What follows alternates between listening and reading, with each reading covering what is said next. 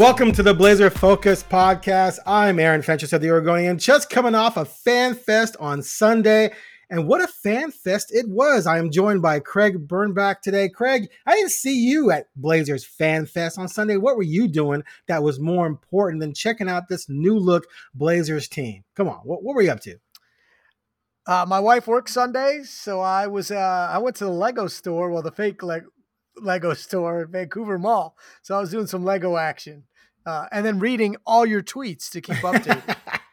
so you, you enjoyed my live tweet, my live tweet highlights. Woo, I was cranking them out, wasn't I? Yeah. Plus, I did enjoy the talent contest. This got, they went singing rather than dancing, even though it felt like an incorporation of both. There was plenty of singing and dancing, but Scoot Henderson, I think he, you know, little Mary J. Blige action. That was uh, that was pretty impressive. Showman. I mean, he wasn't even born. What was he even born when that? I think he was out? born that year. He said his favorite song was a Mary Bla- Mary J. Blige song called. Oh my God, what did he say? I can't remember it. I just it slow song. Yeah, more of a ballad and sort of mid tempo. And he said he wanted to do something that you know was more up tempo to get the fans going. But yeah, when he came, when he started singing, I'm thinking that I think that was 2001. That's 22 years ago. My man's 19.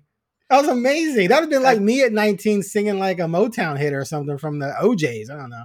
Are they on Motown? And he was he had the he had a script, but he went off script most of the time. Like he was he had that thing memorized. That I was impressed. Uh, solid rhythm, good dancing, and they. Uh, what I enjoyed uh, about it is they were into it.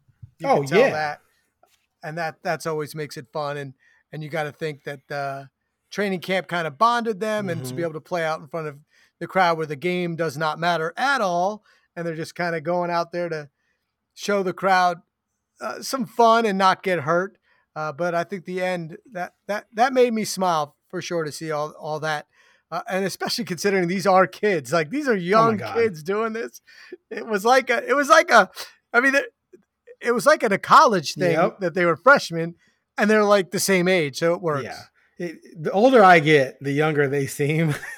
you know, I'm and I'm at the point now where like, I mean, my daughter just went to high school, so my middle child is almost as old as a lot of these kids. Uh, so yeah, I, I absolutely view them as kids, but like you just talked about how they seem to bond, like the way they were interacting with each other, you could just totally say there was a, a really good connection with the group. Uh, Rayan Rupert did did a nice job singing. Uh, Kris Murray and I can't remember who Kris Murray did a duet with. They did a good job. It was way better than last year's. Last year's rookies were Jabari and Shaedon. Jabari did a good job, but Shaedon's just like too shy. yeah, too shy, and he kept like getting confused or acting confused, like what he was supposed to do, and like stopping it, and like then Dame had to get on him and say that's not good enough. You have to do better you know, and that's just Shaedon's personality. Whereas Scoot was like, give me the mic. And like Scoot, like usually they perform right there at, at, at center court. Scoot was going off towards the baseline and pointing at people in the crowd like he was, you know, freaking, you know, Usher or something. It was like, it was hilarious. But afterwards I said to him, He is not scared of the he's not scared of the spotlight. No. I think we know. I mean, he's proven that time time again. We knew that uh, you know, from before the draft and uh and he certainly likes the lights. He's not going to shy away mm. from interviews. Mm. It will be interesting to see um, what happens when the Blazers go on a losing streak and and how we'll handle that because I always say it's easy in the beginning before right. results matter. And the one thing about the pro game is results matter. Uh, and much more in the G League, wins and losses don't matter. And while we're not going to I don't think wins and losses are going to really be that important for this year's team. They're professional basketball players, and you know he's never played this many games in this many days, and he is going to face. And I, I want to say failure because that's the only word there is. He's going to face failure like he's never faced before in his in his young life because he's just been that good, and it'll be the first time that he's really playing against uh, people that he can't just use his athleticism to overcome. So uh, that always interests me in covering a team to see how those uh, those people react. Uh, people like Brandon Roy, Damian Lillard, they figured it out fast. Um, people like Lamarcus Aldridge, not so much. You know, he didn't he didn't love talking after uh, losses or uh, or give you the full details, and that's not a slight against a person. Sometimes people can't uh, get past what just happened on the court to quickly transition into talking uh, with the media and the public. Right, hundred percent. So yeah, the struggles are coming, man. Like it's I think people are going to be in for a rude awakening when you get past the hype and get into actual playing. So my comparison for him this year is really going to be Jaden Ivey, who for Detroit, you know, he was 16 points, five assists, four rebounds. He shot 42%. That's which is what Scoot shot last year in the G League. He shot 34% on threes. If Scoot does that in year one, amazing. Yeah. He was 27% on threes last year. Uh, but you know, that's you know he hit, he had a 103 offensive rating and a 121 defensive rating. So that just shows you like even going 16-5 with those decent shooting numbers, his offensive rating was 103 because he's just making a lot of mistakes and he was on a bad team. This team isn't as bad probably.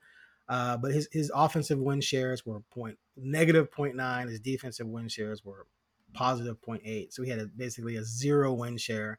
And that's and Jaden Ivey is a talented cat who went fourth, right? He went fifth, fifth in the, in, in the draft. Um, he's taller, six four. You know, super athletic, super fast. Can do a lot of the same things Scoot can do. You know, I, it, it, takes a basketball scout who's pouring over film to really tell me tell me the difference between the two right now. Uh, but that's just an example of where you know he played 74 games. He put up solid rookie numbers. He didn't impact winning, and I just feel like that's where Scoot's going to be. So if Scoot, if Scoot did that 16, 5, and 4, and shot those numbers, I'd be absolutely 100% cool with his first first year. There shouldn't be great expectations. They're going to lose a lot of ball games. Now, the only thing I can say I learned from FanFest was that they seem very connected. You, you get nothing out of the basketball because it's not real basketball. There was a nice alley oop log from Scoot to, to Ayton, um, and I think he reversed it even. Uh, and you know, stole stole the ball from Scoot while he was trying to get it to Ayton and, and got a breakaway dunk.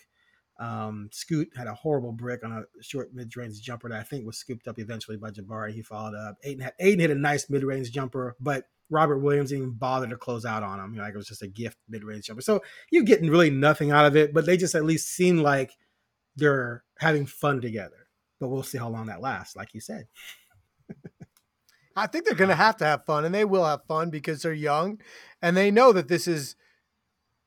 You know, it's going to be hard for them to lose games, but they they're going to be talked to. They already know Chauncey Billups is a very positive guy, um, so I think that there'll be a lot of smiles. And as far as evaluating what matters for Scoot, I don't even know what numbers I care about. I mean, if you look at Sharpe's rookie year numbers, they were nothing impressive at all. But you saw the signs. You know, I mean, you could just see there's guys you know, like, oh, if if he keeps going like this, he's to be, you know, something. Right. So while we still don't know about Sharpe, we have seen enough to say, oh no, this guy's got that potential. And for me, uh, I want to see the things that they talk to you about in camp mm-hmm. that this guy's so fast right. and he and these are guys that played with fast. Right. You know what I mean? It's not like they were playing you know, with you and then went and played with Scoot, right? Right. I mean, when a when a guy who played with the Celtics last year goes, he's so blinking fast, like that means you know, that's like Ty Hill fast, right? right? Like all the guys, wide receivers are fast, but people say Ty Hill is super fast. So there's no doubt. And and then it's everything you've ever read in the scouting report. It's why he was the number two overall pick because he plays at a speed that 19 year olds aren't supposed to play at and under somewhat control. Right. Um, so what I want to see is at the point guard position, it's not just your skills, your numbers. It's also what what do your teammates think of you and how are you controlling the action? So, and on both ends of the court. And that's the one thing you could see with Dame right away when he was, you know, a rookie. Like he took control of the offense and said, "No, I got this." He went from the big sky to the, to the NBA and was like, "Oh no, no, I got you. I know what play we're going to run, and oh, I'm not afraid to shoot." Uh, I think Scoot's more of a distributor than he is a scorer, so be interested to see where his uh, assist numbers are. But again, he makes three plays in a game that you go, oh, that's what I want to see. You know, I want to see like that this guy does special things because he got picked number two overall. And that's what you need from the number two overall pick is those special things. That's what Sharpe showed us with his athleticism. And then last year, I thought what Sharpe's shooting and his ability to get his shot, mm-hmm. that's when I went, okay, he dunked last year, and you're like, that guy's crazy athletic. Well, Thomas Robinson was crazy athletic. Derrick Jones you know, was crazy guys, athletic, right? Right. but he didn't do a step back three in the corner, right, you know, right. with ease or um, so that's what I want to see. Evaluating numbers, it'll be interesting to see where they are. But you know my old rule, like someone's got to get people got to get twenty. Someone's got to get an hour. You're not going to lose one twenty to zero, right? nope. Uh, You're going to get 100 points. You got to score 20. And so, somebody's got to score 20. And in general, two people have to score 20 when you're on a young team like this and you're going to get minutes. Right. One thing Chauncey said is he said, Yeah, man, he looks really good, but he's young. Right? Mm-hmm. He's young. True. And this is a point guard telling you he's young. And Chauncey remembers being young. He was drafted, you know, like two years out of college. Uh, and so I look at like there's I'm just throwing out a number. There's a thousand mistakes between being a good prospect and becoming a winning player that you just have to make. Maybe it's 500, maybe it's 2,000 to give you a number. And they're unavoidable. You have to make them. You have to go through them.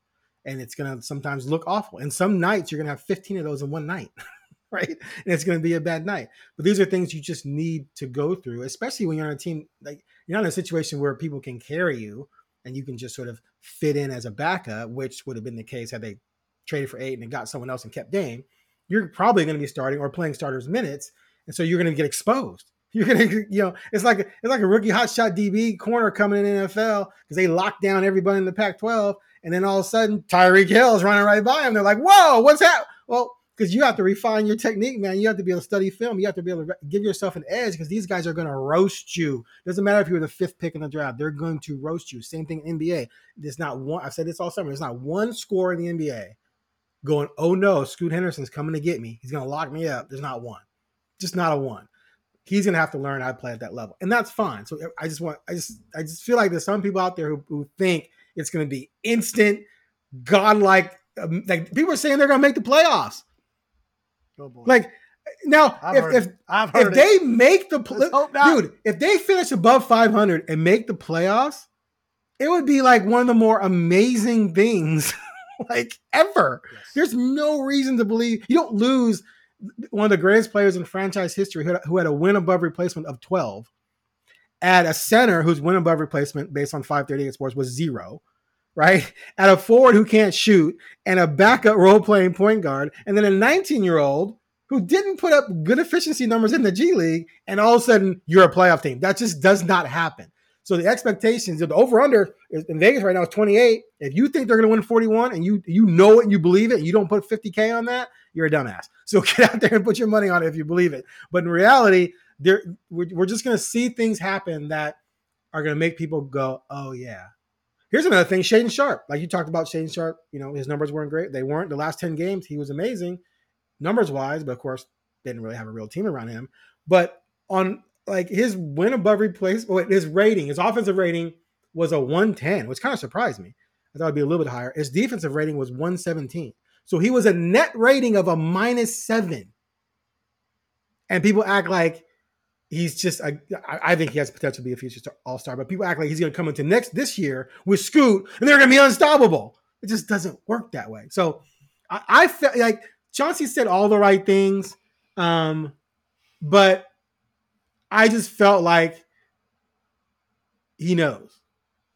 You know, he, oh, they he, know. But Cronin knows too. Yeah, like they're, you know, yeah, they, they they know what's coming, and it's not always going to be pretty. And so this season is just got to all be about growth, like just just be about growth and maturing together and letting Scoot and Shaedon catch up to, to you know to Ayton and Ant. And speaking of Ant, I mean, from everyone I talk to who can actually watch practice, Ant's by far the guy. Like it's just it's just blatantly obvious. He's so much more refined. I mean, we've watched Ant carry the team to victories in the NBA. We've watched him do that. We've watched him drop 45. We've watched him have 11 assists. We watched him for two months without Dame two years ago, where he and Nurk had the team playing almost 500 basketball. And then they won four in a row and they shut them down with magical injuries because they were like, we got to stop this. So we've seen Ant and then last year, I think his numbers last year, like he was like 28 and 7 in games without Dame. So this is his team. And so Scoot's gonna have to take a, a back door to, to Ant. And you know, I sort of feel like you showcase Ant and then you decide if you're gonna keep Ant and have him be the focal point of your offense in the backcourt, or if maybe you're gonna move Ant and build solely around Scoot and Sharpe. To me, that's what most of the season is about. So hope, that's the part. It's not just you know growth; it's growth and hope. Right. Because if Sharpe doesn't take a step up, and this is a huge year to me. Year three, if he doesn't start looking like a real NBA basketball player after playing the minutes that he played in the first two. Wait, who? I say who, a real Sharpe? NBA basketball. Sharpe? Sharpe. The second year. Yeah. You said, second you said year. I'm sorry, yeah. but if he doesn't show, um, yeah, that last year was so long. I think it's two Yeah. years in my head, uh, and it kind of was two years. You know how they how it was shifted, but I'm saying like if he doesn't show that, oh no, this is a guy I could play because last year when he played 30 plus minutes, you knew you were losing the game. right. I mean, that's just the truth. You just knew because something was very wrong, and he was going to do exactly what you said with those numbers. He's got to show you that he is a guy that um, plays 30 minutes a game, averages, you know, 18, 19 a game, uh, and has nights where he gets 25. Um, and then you got to hope that Scoots everything, you know, that potential's there, that you see it, and you're like, okay, you know, I'm not, I mean, John Morant showed it pretty fast. You know, I mean, like we knew, like, oh, okay. And then, you know, that's how fast things have to happen when you're playing the point guard position in the NBA. If you're going to be a lead guard in the NBA, you got to be able to be good and quickly, or you're not going to, you're going to get moved or you're going to be a failure. I mean, it, it's not, centers can take a little bit more time, but guards got to show it because they're not going to, while you might grow and you get, might get a little stronger, your your game is going to be more similar to what you did uh, your whole life as a young person as a lead guard. Um, so there's hope there. But Right. you know, you mentioned so many things. Just travel. Oh my god. I mean, these guys haven't No. done that kind of travel. They don't know. hey, put the video game down. Like it's time to go to bed. Like the freedom and the you don't travel like this in the G League. Um, so he's gonna uh, uh, experience this. Now, everything you read and you hear from people is he's exactly the kind of guy that's to get it right, you know, pretty quickly. But you still can't get it in one day and be great. And there's not. He needs the only way this team makes the playoffs is if his scoot is great, and he's just not going to be there. Now, I don't. The Simons thing, to me, there's no doubt he's the best player on the team. You know, to me, it's it's Simons, Ayton, and Grant are your three best players right. because they've proven it in the NBA. Um, and then you hope on the other two. But I, I don't know. I don't want to get back to this Simons scoot sharing the lead guard thing again. And so to me, it's Simons. So this You're this not be the lead- This came up. Yep.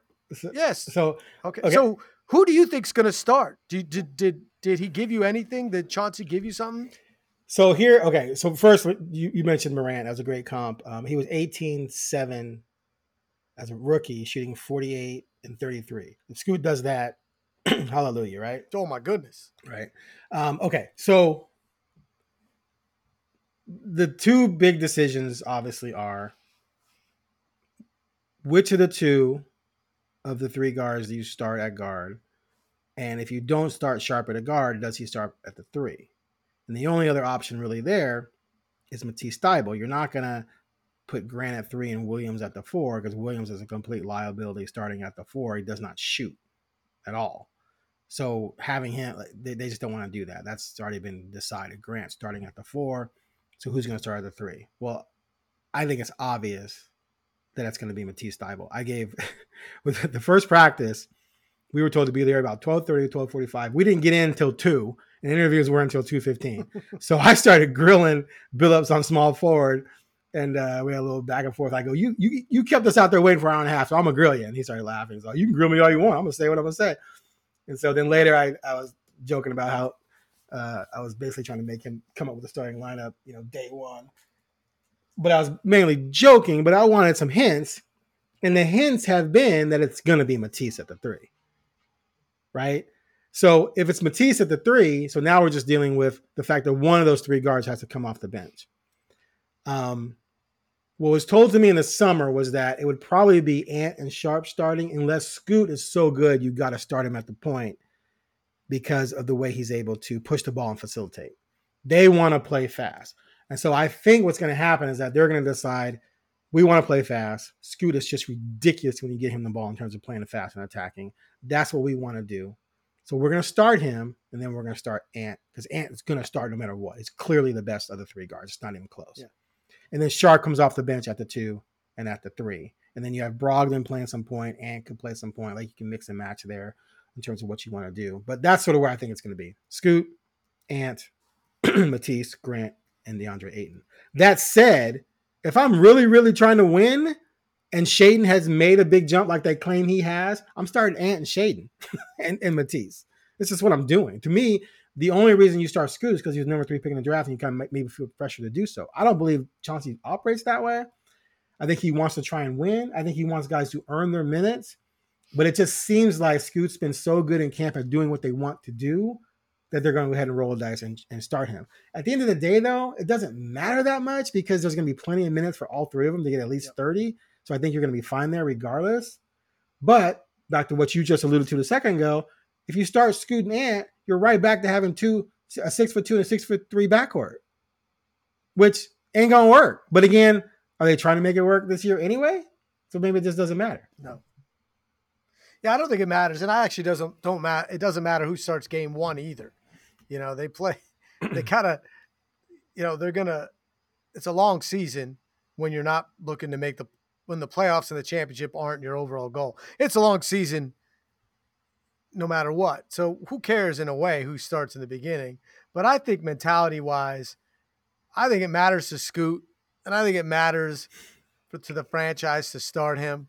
You picked him third overall. I kept saying second because I keep forgetting that someone the, the Rockets didn't draft him uh, third overall. Like there's, I, I, just think you do it.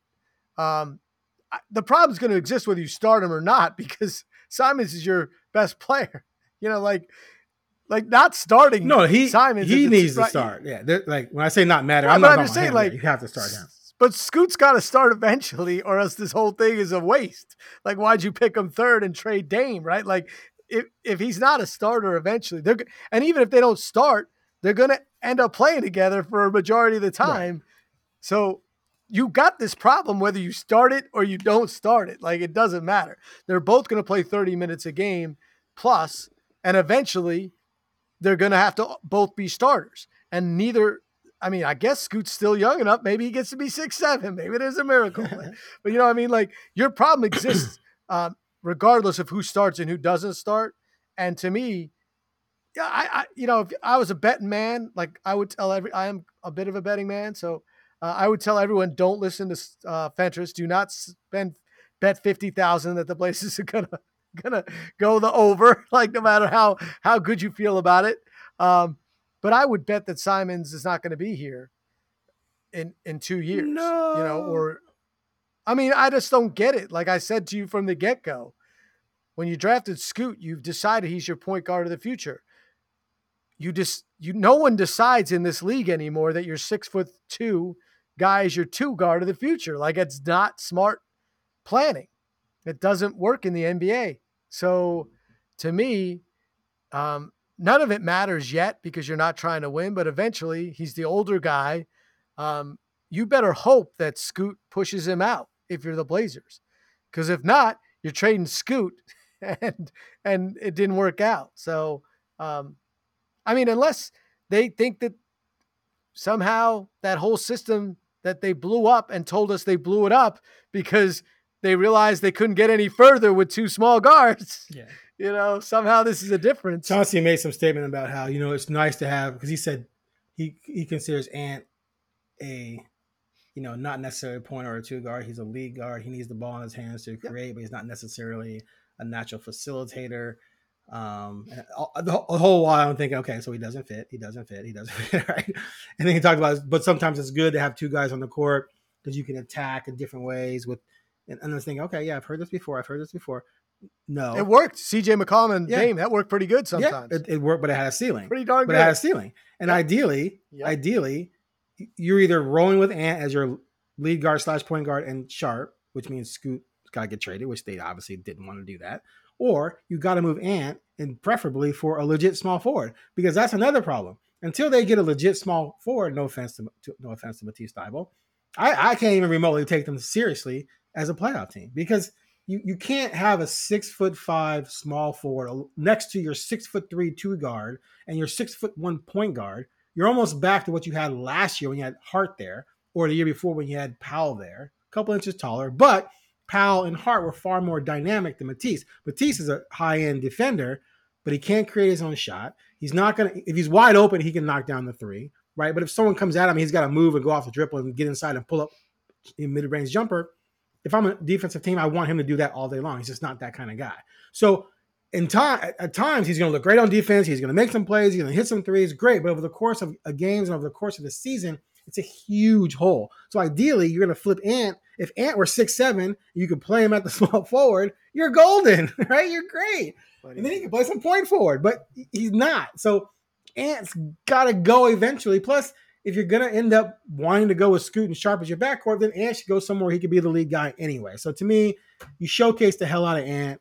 You let Ant go out there and do whatever he wants, however he wants to do it, to put up the numbers he wants to put up, and then you try and trade the guy. It'll break my heart into a million pieces to see him gone. I prepared for it all summer.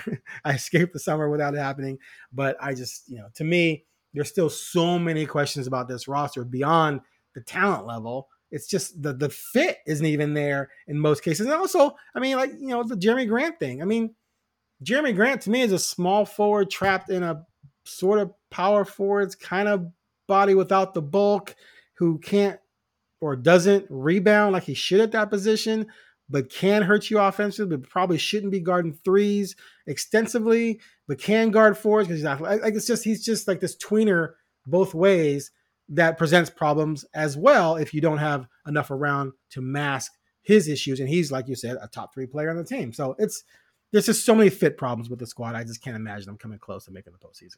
And we haven't even talked about injuries yet. Heaven forbid, a couple guys go down like last year and you're screwed. Then you then you lose 10 in a row and everyone's like, okay, now I get it. Look, Matisse Thybulle is a piece the reason why he start he wants to start it because he needs some guys who've played NBA basketball in the starting lineup. I mean, that's it. Matisse Thybulle, six five. He's small too right. for a small forward. He's a two three. Right. And and you were trying to be nice, and Matisse Thybulle's making eleven million dollars a year because he's a role player in the NBA, but he's averaged five points a game for his career. I mean, he's never, you know, he doesn't even play much, you know, minutes wise. Last year for the Blazers, I mean, he's never he averaged more than he's ever averaged, where he almost averaged 30 minutes a game because they were terrible. You know, mm, with, with Philly, the guy was p- barely playing. Yeah, he used to start for Philly, then he lost you know his starting I mean? job. Like, yeah, he, he started for Thybulle's, a, and he lost the starting job. Was only playing 12 right. minutes a game when he when when Philly traded him. The year before that, he only played 17. The year before that, 25. So he kind of ever since his his second year, he's kind of fallen off minutes wise, big time. Right, but and he was playing because he could play defense and he was filling a role. He's a role player. Right. I'm just saying, like you can trade and Thybulle's not going to be on this team when they're really good. If they get to be really good, you know, I mean, he's 26. He's going to get traded. He's a piece. Or if he is, he's, he's coming off the bench as a defensive stopper playing 20 minutes. Yeah, yeah, but I mean, sure, fine. He's just not a he's he's an NBA player. The reason why, in my opinion, if Billups starts him, he's like, well, I got to start someone that uh, actually knows rotations and knows who he's guarding. I mean, that's right. the thing. Like, you know, these guys, they don't like Scoot's like, what does this guy do? I saw him on TV. I played him on video games, but you've never actually been in front of him. Like, Thybulle could say, hey, he likes to go left on this, and they run this pick and roll. And it's not just from watching video, it's from actually doing it. So, um, yeah, but I mean, he we keep talking like Thybulle's a legit small forward. He's more of a two. You know, he's six five. Um, He's just can guard because he's so he's so gifted on the defensive end right. that you don't worry about the deficiencies on that end. But he's not, you know, on offense, he's be, beyond and not, you know, he's not a real factor. Um, so that part, but again, like none of this matters to me who starts, and especially in game one, it's just interesting to see what Billups is going to do and how he's going to uh, assemble his roster. Uh, but the number one thing is what is we should find out now. There's no reason not to find out what Chauncey Billups wants to do as a coach. And you mentioned play fast, mm-hmm. um, which is funny because he wasn't the fastest at point guard. So I love that a little bit. Like, you know, um, what else did you take from training camp and talking to these guys about what kind of system Chauncey Billups is gonna gonna run? Because now it, he doesn't have to worry about well, I got to run this because this is what Dame does.